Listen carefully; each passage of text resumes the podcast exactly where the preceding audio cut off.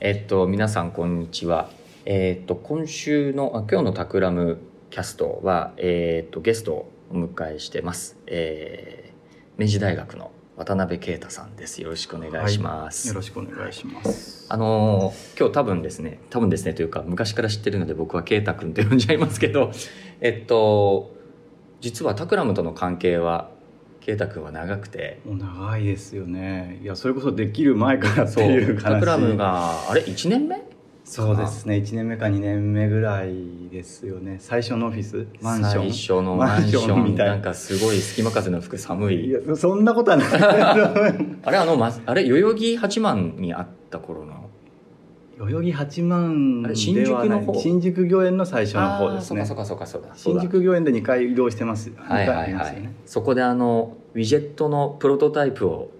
フラッシュで作ってもらっねではい。あんまりお役に立てなかった気はしますが。いやいやいや、まあ、結局ねあれ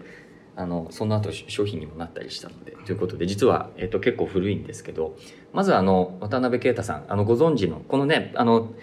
タクラムキャスト聞いてる人は UI とか UX 好き大好きな人も多いと思うのでもうあのすでに啓太君のこと知ってる人も多いかとは思うんですが、えー、とまずは自己紹介というかですね何をやってらっしゃるのかをあ簡単に教えてもらえるとはい。嬉しいです。はい。えー、とそうですね。今あの現在はあの明治大学という大学今お茶の水とかいろいろあの明大前って駅もあると思いますがあの、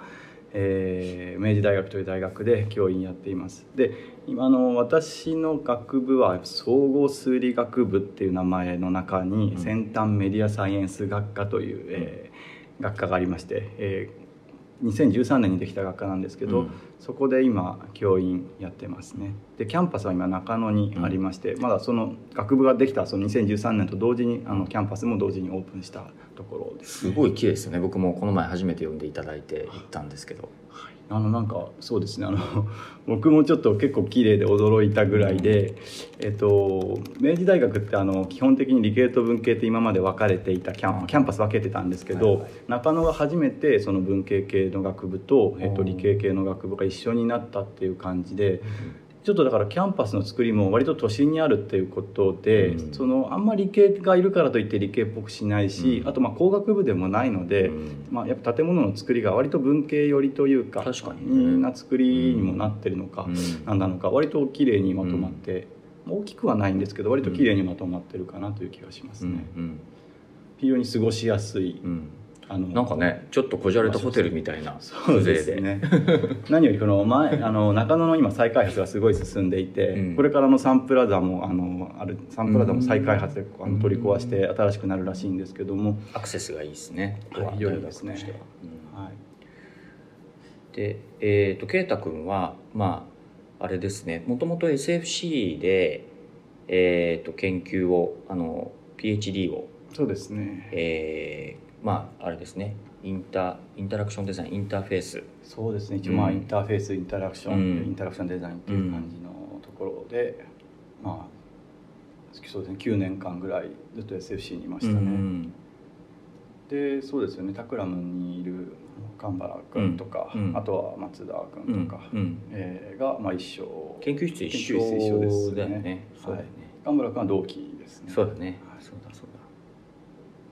であのまああのねあの啓太君が書いた本で、まあ、すごくなんだろう広く読まれてる本で「解けるデザイン」っていう本が、はい。えっと2年前でしたっけあれ？そうですね。まあ2015年の1月んなので、もうまあまあ3年経あそんなったんですけど、うん。あんまりまあ、あの幸い今も割とちょこちょこ売れているので、うん。そんな古くなった感はもしかしたらないかもしれないし、一応やっぱ編集者の人と、まあ、10年ぐらい持つ本を作ろうみたいな話で始まったので、うん。そんなのそのあんまトレンド的なことをたくさん書いてるわけではない、まあ確かにね、うん。っていうこともあって、はい、結構まあうん。3年経つんですけど、なのでぜひこれ聞いてる人はですねあの読んだことがなければぜひ、えーインタラクションとか UI とか UX とか興味ある人はあの解けるデザインで検索 Amazon とかでするとあの Kindle 版も単行本もあるのでちょっとそれも聞いてもらいながらあのあ見てもらい読んでもらいながら今日の話を聞いてもらえるとちょっと背景がよくわかるかなと思います。あのまず、えっとまあ、もちろん僕もこれあの出た瞬間読,、ま、読んだり して、まあ、昔から圭太君のことは知っているのであのふむふむというところがあったんですけどまずあのタイトルがすごいいいなと思って、まあ、解けるデザインってことでまあ多分そのえっと、僕らは多分ちょっとタクラム的には違う言い方で越境とか言うんですけど、まあ、境目を越えるっていうような話で言ってるんですけどあの多分なんかこういわゆる A と B っていうものの間がこう解けるってことを、多分そのいろんな文脈でこの解けるってことを、まあ、この本の中では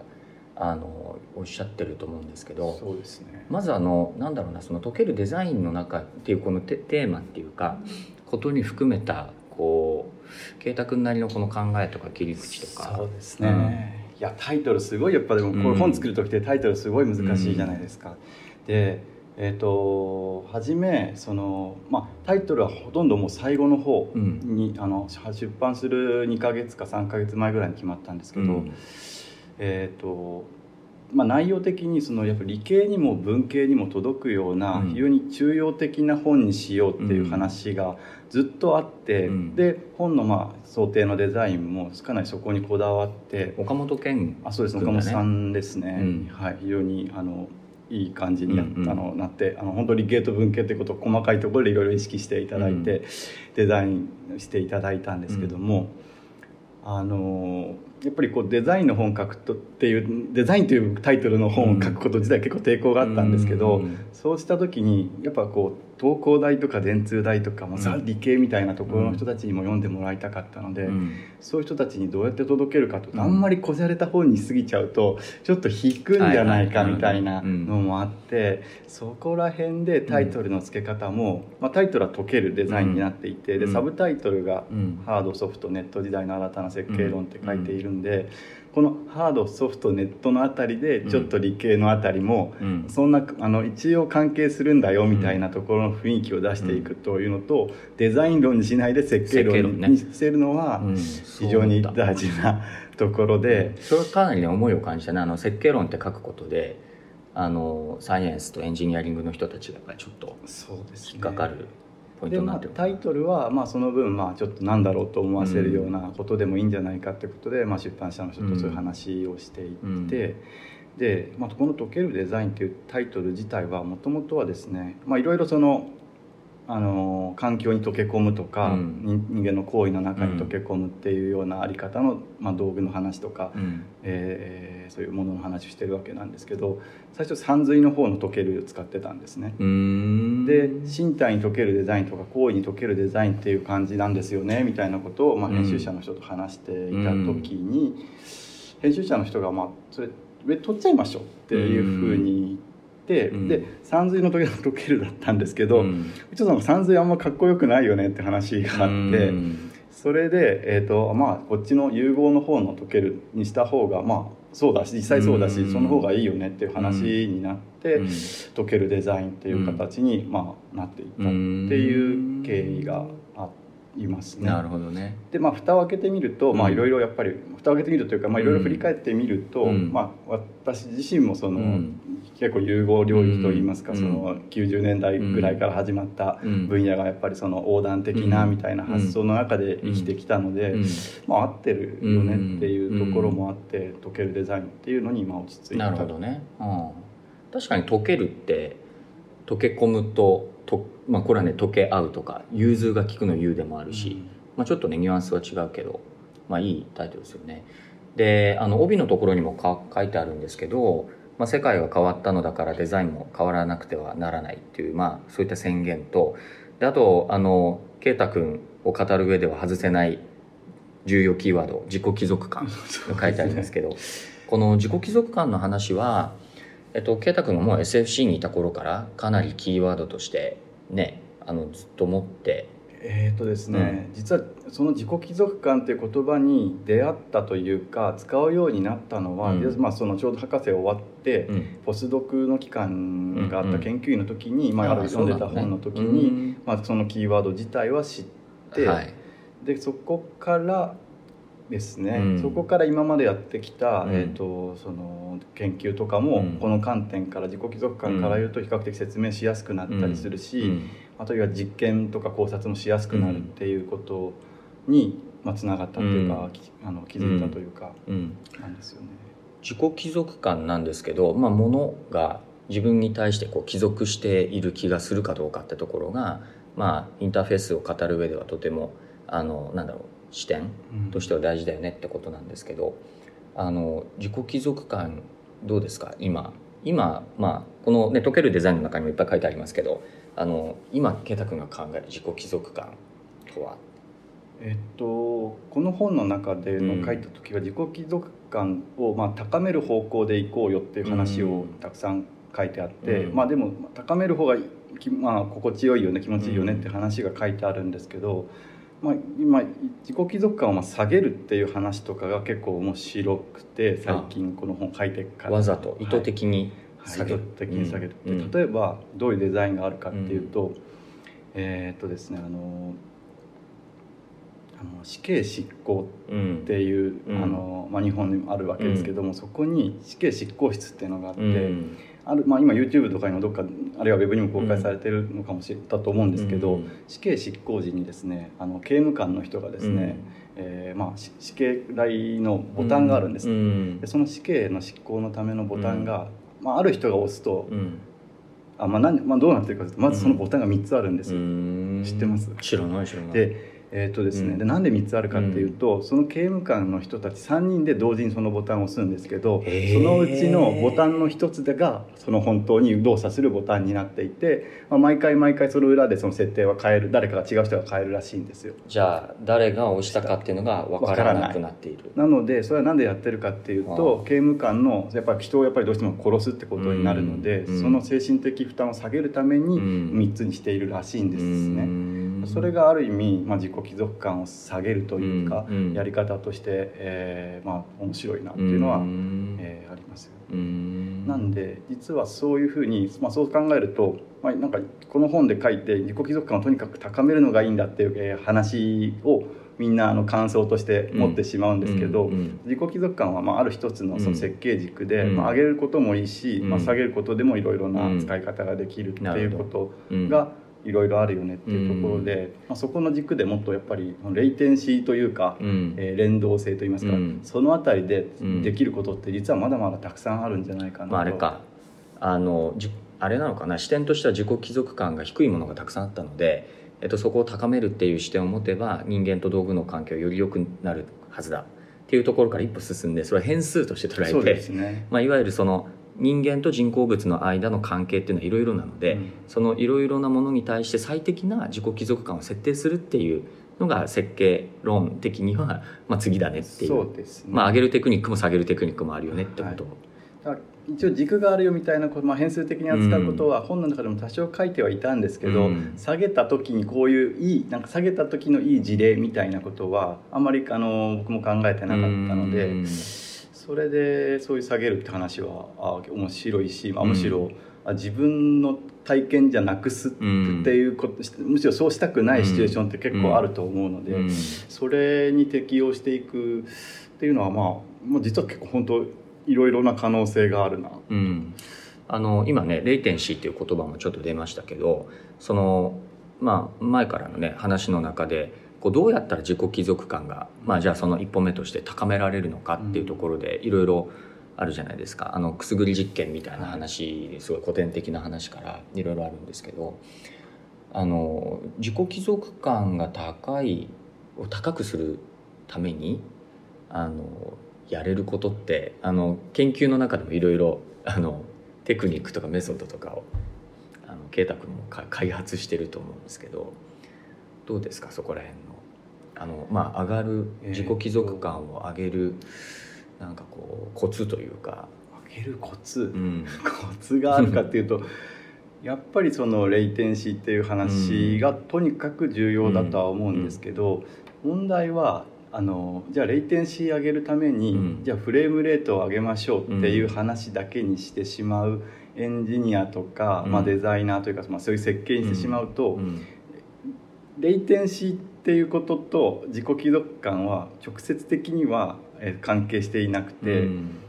向かいだからかつてのその iPhone って例えばあのすごい気持ちよく動くよねっていうところで、まあ、多くのエンジニアデザイナーがあ確かにそれは素晴らしいってことで、じゃあレイテンシー上げましょうって、う下げましょうあのうん。レイテンシーなくしましょうっていうことでデザインして、うん。確かに、えー、とフレームレートは高いんだけど、うん。そのフレームレートが高いのを何に使ったかっていうと、うん。アニメーションが滑らかに動く方向に使ってしまって、うん。でもそれは必ずしも指との動きの連動性とかとは関係なくて、うん。タップした瞬間にぐにゃっとこう出てくるとか、さ横からさっと出てくるようなところの、まあ、見た目上のアニメーションの工夫であって、うん。その指との連動性みたいなことをあまり考慮しないで、うんただアニメーションうんを滑らかにするって方向にリソースを使ってしまったというところで何て言うんでしょうねコツというか、うん。そのレイテンシーとは自己貴族感非常に大事なんですけども、うん。アニメーションはむしろ自己貴族感を下げかねないというか、うん。自分が操作した時に待ち時間になってしまうので、うん。そこの区別を注意してやっておくっていうのが、まあ、やっぱりコツというか、うん。あるいはまあ、えーきまあ、そこが分けら分けてちゃんと考えられるようになったっていうのが自己貴族感うんっていう言葉を使う、まあ、メリットという感じですかね。うんうんなんかあの自己貴族感の話でよく例え話で言われるのはその昔からあるアナログ的な道具？例えばお箸とか、例えば日本だと金槌とか包丁とかね、うん。あたかもその道具を手に取るとう例えば熟練したあのお寿司の職人さんとかは多分刃の先っぽをあたかも自分の拡張された身体のように使っていて、まあ、そこにこうセンスするっていうことと、まあ、環境に対して働きかけるっていうアクションのところっていうのがもはや自分の体の一部のように振る舞ってる状況で、あのそういうのはあの自己拡張自なんか拡張っていう言葉も使うじゃないですか。で貴族っていうのと拡張っていうののこの言葉の使い分けって池田君の中でこれどうなってるんですか？そうですね、うん。あのそうなんですよね、うん。でそこが、えー、と人間拡張のソフト的アプローチが自己帰属感で、人間拡張のまあハードウェア的なアプローチというか、えー、とハード的なものが割と拡張っていうイメージがあるというか、あと求心的と遠心的と言ったらいいのかな、うん。拡張はまあ遠心的外にこう広がっていく感じですけど、うん。自己帰属感はまあその環境をうん。のまあ求心的アプローチで、うん。結局まあやってることはもしかしたら、うんえー同じところなのかもしれないんですけど、ちょっとそのやり方が、うん。例えば、まあ、人間のなんていうんですかね、とまあ、色のデザインって言った時その色のその工学的なオプティカルにやっていくのか、人間の知覚からやっていくかのかっていう、うん。まあ、その違いみたいなイメージうん。ですかね、うん。なるほどね。使い分けという意味では。うん。なるほど。あの今結構ハードとソフトの話は出てきてると思うんですけど、まあ、そこにネットっていうのがまあ、入ってきてこれでなんかですね僕もあの最近デザインの歴史を紐解いていった時に、えー、とインタラクションデザインっていう言葉がいつあの、まあ、プロフェッショナルの間で使われるようになったんだろうかっていうのを見ていくとあの、まあ、コンピューターパーソナルコンピューターが出てきたあたりで、まあ、アイデオのあたりにいた人たちが、えー、とビル・モグリッチとかがうん。インタラクションデザインって言い始めたりしたんですけどちょうど同じタイミングでねデザインシンキングも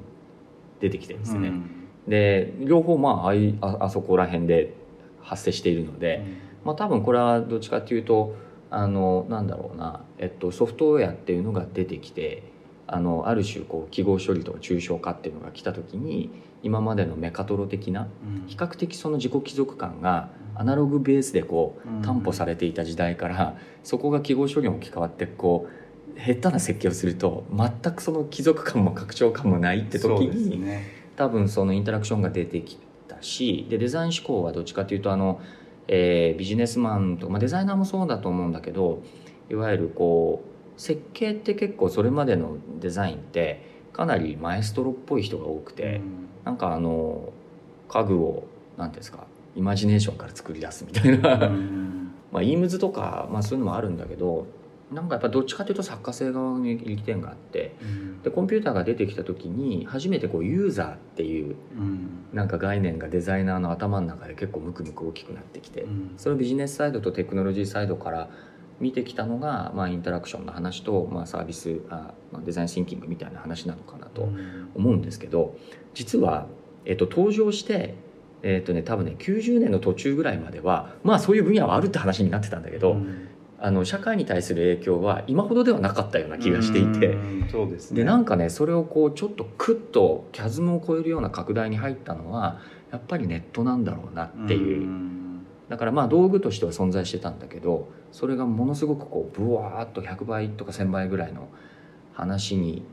で受け入れられるようになったのは多分インターネットがパーソナル化したっていうことなのかなと思うんですけど。やっぱウェブの影響はすごい大きいですよね、うん。だから2000年前後でやっぱウェブデザイナーという職が出てきた時うに、ん。これは誰がどういう経路でその職に就くんだろうって、うん。例えばグラフィックデザイナーかと思いきや実はグラフィックデザインの、えーと考え方でやるとちょっとちょっと使いやすさというか、やっぱリンクってそのハイパーテキストでリンクがあって操作していくものだから多少ちょっとグラフィックデザインの文脈でやると、なんかうまいこといかないみたいなことに多分気づき始めて、うん。急にだからインターフェースとかうん。インタラクションみたいな言葉が、あのそういう知識が必要だっていうことで、そのキャズムを超えたという感じはちょっとありますかね。ちょうどねでそそこに行くとなんだろうな、えっと、タイポグラフィーとかレイアウトっていうのって普通プリントされるものだと一回プリントするとそこに固着して動かないんだけど、ウェブとかだとまあねなんつうのリキッドになんか縮んだりとかねなんかいろいろまあ、ええ。そもそも見られてる画面のサイズがうん。一つではないので、うん。そのまあそこに対してこうねそうですね。レイアウトが固定できないっていう話とかで。うん。でそこにやっぱりこうあのデザインが、えっと、アルゴリズムっていうのとこう連動する中でこうあの定着していくっていう時代が、まあ、来たわけだと思うんですけどね。まあ、そそこの中に多分なんだろうなハードソフトネットがこう、まあ、そのなんつうのかな分けられないというか溶けるみたいなね、そうですそっち側の溶けるもあるんだろうそなそうですね。だからうん。タイトル、このタイトル的にハードソフトネットがまあうん解けるっていうことかなみたいなのはありますね、であとマンマシインターフェースっていうのが昔あって、うん。でそれはまあそのいわゆるエンジンで動くような時代からうん。車のインターフェースって話とかで、まあ、マシンだったわけですけど、今はヒューマンコンピュータうん。ーインタラクションとかインターフェースって言われていて、うん。まあ、だからハマンマシインターフェースはハードの時代で、うん。ソフトはコンヒューマンコンピューターインタラクションで、うん。おそらく今みんな考えてるのはどっちかっていうとあのヒューマンインターネットインタラクションみたいなことを考えないとうん。やっていけなくて、うん。そのインターフェースを作るんだっていうのが多分今の時代のやり方だというのが、うん。えーこのまあネットっていうかうん。書いてる、うん。うんところですね。うん。かつねインターネットって言ってもデジタルスペースだけではなくて、うん。インターネットのその先にさらにハードウェアとかがそうですね。ぶら下がってる形になっていくのでなんていうのかなブラウザだけじゃないよっていうこともメッセージですね、ブラウインターネットっていうのが一つの、まあ、何か中心にあってうん。それに対してブラウザというウェブ、まあ、ウェブアプリケーションというかウェブインターフェースがあったりとかあのものがえインターフェースになったりとかで、まあ、この本にも書いてるんですけど、まあ、メディアっていうのはそういう意味では一個だけにインターネットも一つだけであって、でデジタルであるから、うん。でそこに、えー、とインターフェースがさまざまに表現していて、えー読書っていう体験を提供したり、今まで読書っていうのは本はメディアだって言われてきたわけですけど、まあ、いもうメディアはもうインターネット1個だけなんじゃないかなみたいな、うんあの考察というか議論もしてますね。なんかこの「溶けるデザイン」の本の後に、えー、とここの本を書いてた時点では気づいてなかったこととか例えば新しく考え始めてまだ答えになってないんだけど自分の中でこうなんていうのかなちょっとテーマになりつつあるとかそういう新しいトピックっていうのはどうですか？そうですね。うん。で今あの研究室で、うん。まあ、学生たちと議論しているのはあのユーザーインタまあ、こうハードソフトネットが前提になってきた時に、ユーザーインターフェースっていうものが今まで、まあ、家電とかだとその家電そのものにくっついていたんですけど、まあ、その必要がないよねって話を今よくしていて、うん。えーっと例えば今うちの学生たちが自動販売機を作ったんですね、うん。ある意味で。うん。自動販売機って今あの例えば割と先進的なものだと全部液晶ディスプレイになっててタッチで買えるみたいなのもありますけど、うん。うちの学生がやったのはもう自動販売機にメニューいらないでしょって話になって、うん。全部まあスマホでやりいいじゃんと。うん。でそうするとで自動販売機のプロダクトとしてのデザインの自由度がめちゃくちゃ上がって、でしかもコストがめちゃくちゃ下がると。うんで自動販売機も学生でも作れちゃうんですよ、うん。ななぜかっていうと決済はスマホでやればよいし、うん。メニューがあって、うん。でああとは冷蔵機能か温める機能とそれが勝手に出てくるモーターさえあればうん。OK で、うん。めちゃくちゃ簡単に作るようになっちゃったんですよ。なるほどね。なのでユーザーにってしかも、うあのいつも手持ちで使っているスマホがでできるのでユーザーとしても自分の使ってるスマホでできるからって安心感とかうん清潔感とか、うん。えっと、あと大きい画面っていうその慣れてるその文脈で使えるので、うん。たまに自動販売機だから新しいの出てこれどこがボタンだろうとか悩んじゃうことも多分あのなんていうかハードで全部やっちゃったりすると、うん。まあ、1回ミスるとハードってそのまま残っちゃうんですけど、うん。ソフトだったらちょっとアップデートしてまた変えましたとか、うん。AB テストとかできるじゃないですか。っていうところが非常に面白くて、うん。結構両方プロダクトのそのハードウェアとしてのコストも下がるし、うん。ユーザーのその接点のそのリッチさっていうのも上がるし、うん。えー、となんならその機能をなくしたりとかうん。付け加えたりっていうのができたりとかうん。もできるし非常にいい、でうん。そういうのも XUI って言っていて、うん。ユーザーインターフェースの外在化っていう、XUI、はい、エクスターナル UI で XUI ってエクスターナル UI でそれなんでこういうのを思いついたかっていうと、うん。まあ、学生が 3D プリンター最近よく使うんでやるんですけど、うん。で学生もなんかちょっとラジカセみたいのとかなんか昔のそういう家電機器をこれ例えば今ここにありますけど、うん。そういうのを作ろうとした時に、うん。じゃあここに、えっと、電子部品のこうタクトスあのスイッチとかボタンとか配置したりするわけですよね、それをじゃあもちろんだうまくこう合うように設計しなきゃいけないわけですけど、うんこれがやっぱ何回もずれるわけですよね、うん。でこれ面倒くさいし大変だしっていう話で、うん。でそこでん？ユーザーインターフェースをじゃあもうそもそも、まあ、うん。これから作るものって IoT なんだから、うん。そこにボタンとかつける必要なくないって話で、うん。ユーザーインターフェースを別にして、まあ、中はもう、えっとうん。センサーとうんだから、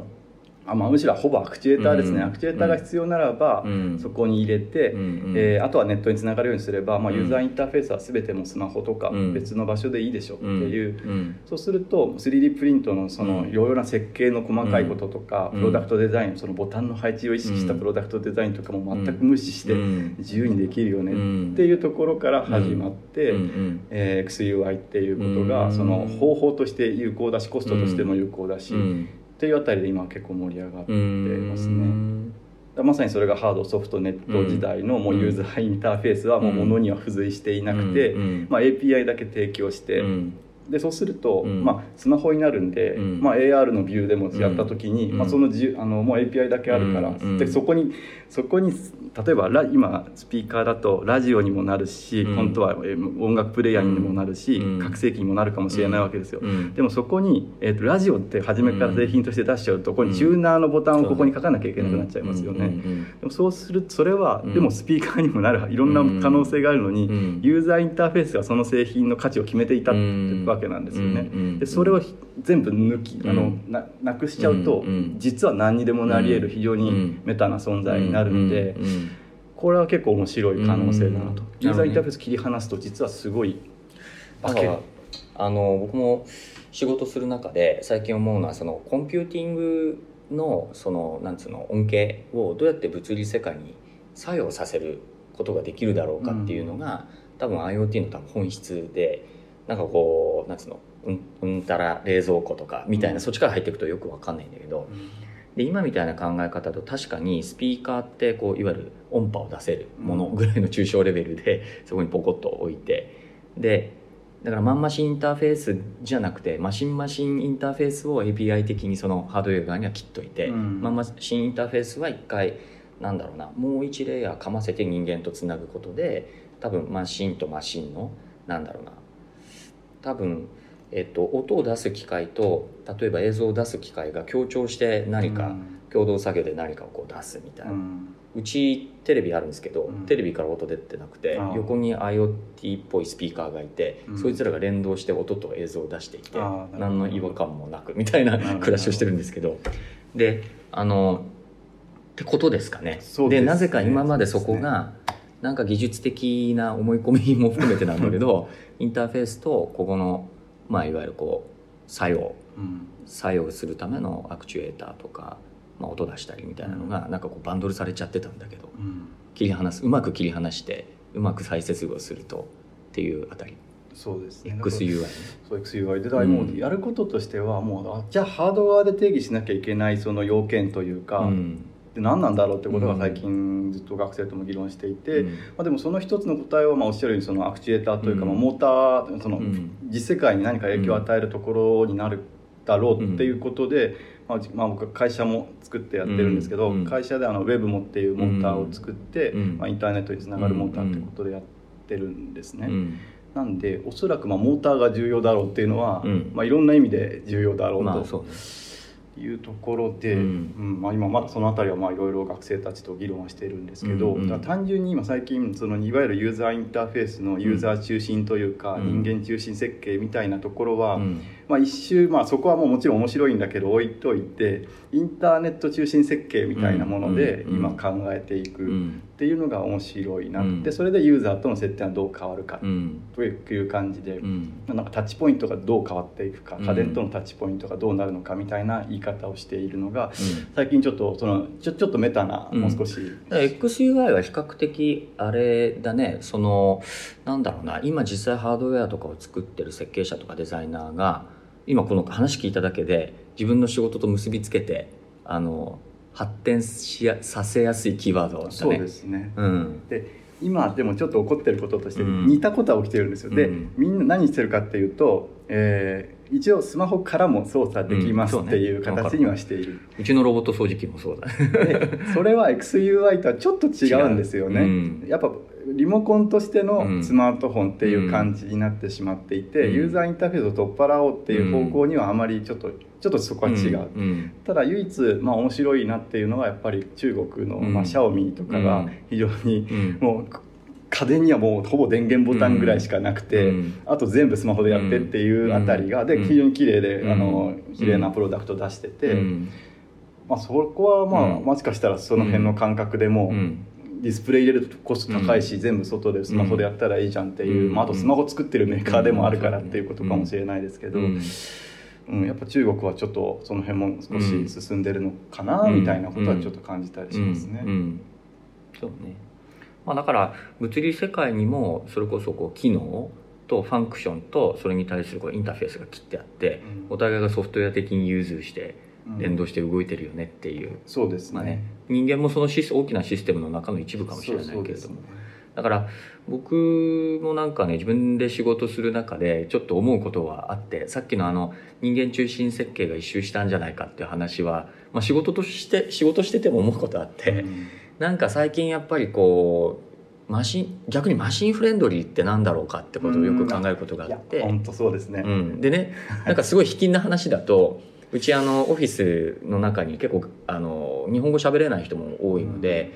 うん、えっと、ただまあマジョリティは日本人でとかで社内の人たちにあのなんかこうお知らせとかを出す時に日本語でまず書くんですけど最近の Google 翻訳とかすごい品質が上がってきていて、うん、えっと、日から A の翻訳も結構いくんですけどただね日本語としてあの Google 翻訳が理解しやすいような構文で書くと結構完璧に訳すんだけど。なんか句読点の入れ方とか例えば主語の明瞭性とかが低くなるとなんか全然違う意味に訳しちゃったりもするので、うん、あのタクラムの中だといかにこうまあ、マシンフレンドリーな日本語を書くのかみたいな、うん、でその作法ってなんだっけ、うん、まあ、それって3か月ごととかに変わっていくから あのあのこれだってことはないんだけどという話もあるしまあねいわゆるまあなんだろうディープラーニング的な画像認識の話でも機械側から見て認識しやすいものって何だっけとか、例えば Amazon のレコメンデーションエンジンとかでにも人間がその購買を全て預けてしまった暁にパッケージデザインっているのかなっていう。でなんかその機械の側に対してこうすごくフレンドリーに情報提供ができてるっていうこととこのユーザーに対してそのすごくフレンドリーな設計になってるってことが多分そのなんていうのかな2つ視点が多分必要になってくるんだろう、うん、まあなんかそのさっきのなんだろうな UI 的にはあのものにインターフェースがついてないが、うん、あの他の機械からも使えるし、ね、スマホからもアクセスできますっていうのは結構マシンフレンドリーなインターフェースでそのマシンフレンドリー性とこうユーザーフレンドリー性をどういうこのなんかレイヤー構造で構造づけるのかみたいなところはなんか多分ユーザーを観察しろとかさなんかただそれだけドグマみたいに思ってると多分ちょっとできない話で。本当にそうでだから そうなんですよ。ユーザー中心設計って結構難しくて、コンピューターの性能の首絞めちゃうところがあるんですよね。でそれやっちゃうとあの御社のテクノロジー活かせないみたいなことはどうできてきたりしてあとインターネットの今のトレンドに残、うん、そこには結結ばれていかないことがあるので、そこは本当気をつけなきゃいけなくて。でうちはだから本当最近マシンフレンドリーは、うん、えーと、今本当テーマで、うん、いかにこうマシン中心マシンが、うん、えーとえーと、このインターネットとコンピューターがにとっていいかどうかみたいなところが、あれかインターネットが読めるとかじゃなくて、コンピューターが人間のやってることを読めるように、分かるようにするっていう、に合わせていくっていうことは非常に大きなテーマになって。ますね、うん、なんかねこうすごいこうひすごい引いた神様視点であの戦略的に考えていくとなんかやっぱりこうコンピューターの力がどう物理世界に作用できる状況を作るか、うん、でそれがこう担保された状況になってるかどうかでなんかいろんなことがこう効率化できたり、うん、全く効率的じゃなかったりっていうことになるのかなって時に、昔からある話だけどなんかロボットがつかみやすいものとつかみにくいものあるよねみたいな、例えばドアの取っ手一つ取ってもそうなんだけど、うん、なんかそういうこう分かんないな。何年先にそういう世界観がでできるのか分かんないけど例えば50年先ぐらいに普通に人工物動く人工物物理世界に作用する人工物とあとはまあ僕ら生身の人間とかって混じって動いてる時になんかそのねマシンフレンドリーに比較的こう設計された世界なのかどうかとかね。そうです。ロボットのなんかよくヒューマノイドがいいかどうかって話あるじゃないですか、うん。うん、その答えがようやくちょっと自分の中であってえっと、ヒューマノイドが僕あんま人近っていうとロボットって別にもっと別にあの人間型じゃなくていいじゃんって思ってたんですけど、うんうん、ヒューマノイドじゃなきゃまずいなと思った理由一言が一つだけあって、やっぱり大量生産に入っちゃうと物って大量に生成できちゃうんですよね。はいはい、でそうすると物がヒューマノイドロボットってめちゃくちゃ増えるあてかロボットってめちゃくちゃ増える可能性があるんですよ。その時にえーと、ヒューマノイドじゃないと,、えーと、人間が生活し人間より爆発的に増えるので えと増える可能性ありますよね。はい、人間ってその子供たくさん作るさでそんなそんなにその変化ないですけど、まあ、今の自動車ぐらいの数が出てきちゃって。ロボットはもう本当いくらでも製造できちゃうから、そうなっちゃうとロボットが溢れた時に人間が住みづらくなるからヒューマノイドは重要だって。今の道路ってそうだよねあの、いわゆる車フレンドリー道路であって人間フレンドリー道路ではないみたいな、まあ、そういうことが至るところで起こる、横断歩道があれある理由ってよくわかんないなんで人間の人間のあれねあれマシンフレンドリーだよね。道路はね。でもそうすることによってやっぱり早く道つくしとかいうあるので、やっぱインターネットフレンドリーとかインターネットにじゃ情報全部載せてった方が全然いいことが起きるみたいなことがまだいろいろ起きてるんだけど、それに気づけてない状態でヒューマンフレンドリーにしようとかユーザー中心って言っちゃうと、古き良き概念でやっちゃうのでそのスケールするいろんなメリットをなんかこぼしちゃってる可能性があるんですよ。まあね、だから XUI の時もそうなんですけど、えこれ電子レンジ使うためにいちいちスマホタッチしなきゃいけないの？っていうふうに思っちゃうと、だユーザーフレンドリーで言うとそれってそんな面倒くさいことユーザーしないよねみたいな話で一回そこでユーザー中心だと思考停止しちゃうんですけど、でも実はすごいメリットがたくさんあってそこをこれからちゃんと、っていうかちゃんと見ておかないといかんなというのが。ね。いやちょっとこれは全く話が終わらんね。で、えっと。で展示会で XUI っていうのが、うん。はい、えーとかあるいはそのマシンフレンドリーな話がまさに今あの実はいろ今3社と共同研究やってるんですけども、はい、その辺りでそのまさにその機械に合わせるというかマシンリーダブルにするというか、いう話とかとあと XUI の話の展示が、はい、えーとさえーと、今度の、えーと、と3月2018年3月151617、はい、17はい。なんか検索すると出てくるんですかえっ、とですねまだあでうちの研究室の、まあ、ケイタラボハイフンあケイタドハイフンラボですね。でスラッシュエキシビジョンですね、スラ今ちょっとまだあの URL としてえっとエキシビジョンですね。エキシビジョンで。まだ URL 作ってあのウェブ構成中なんで下のとかテンプレになってるんでごめんなさい。なんでそれを、えっとはいはい、今公開するあのこのポッドキャストが、えー、公開するタイミングではちょっと多少、えー、少し整整頓しておきますが。じゃあこれ明治大学のキャンパスの中で、はい。えーラウンジで。はい、3月15日から151617の3日間木金土ですね、はいはい。えー割と大々的にあ本当に。うちの研究室だけなんですけど共同研究も含め先も含めて、IoT 時代のインタラクションデザインはい、研究成果発表展展ですね、はい。やります3月15から3月17これじゃあぜひ皆さん行ってくださいとい。う感じですね、あのあとツイッターの私のアカウントはあの 100kW っていう、はい 100kW っていうアカウントになってますので、またそこで告知もしていきたいと思いますのではい了解です、えっ、と今日は渡辺啓太さんとまあこれちょっと導入編みたいな話になったけど。ね。ちょっとね細かくあの一個一個の例えばまあ次やるとしたらここで発表されるようなものを例に取りながらはいまたちょっと話ができてもいいかもしれなそいうでけど。ですすね。ちょっとぜひこれはもっと宣伝していきたいので、はいはい。それに合わせてあやっていけたらいいなまあ、今日キーワードとししてはね XUI っていう言葉皆さんともシェアできたしピンときた人もいいると思うので、まあ、ちょっとここら辺議論が盛り上げていければいいかなと思いますのでよろしくお願いしますと。はい。はい。で、えっ、と、タクラムキャストは、えっ、と、月曜に、えー可能な限りに2本のペースで、えっ、と、いろいろ公開してます。まあ、今日みたいな、ちょっとテクノロジーデザイン寄りの話もあれば、えっ、と、映画とか、えーアートとか、そういうちょっと、あの、カルチャーっぽい話、あの、ランダムにやっているので、ぜひ他のエピソードも聞いてみてください。あの、えっと、ハッシュタグタクラムキャストで、えっと、つぶやいてくれたりすると、一応タクラムのメンバーが、あの、見てるので、あの、なんかリクエストとかわからないこととかあれば、そちらにお願いします。はい。ということで、えっと、今日は、えー明治大学の渡辺啓太さんを迎えての、えー会でした。えっと、ありがとうございました。またやりましょう。ありがとうございます。よろしくお願いします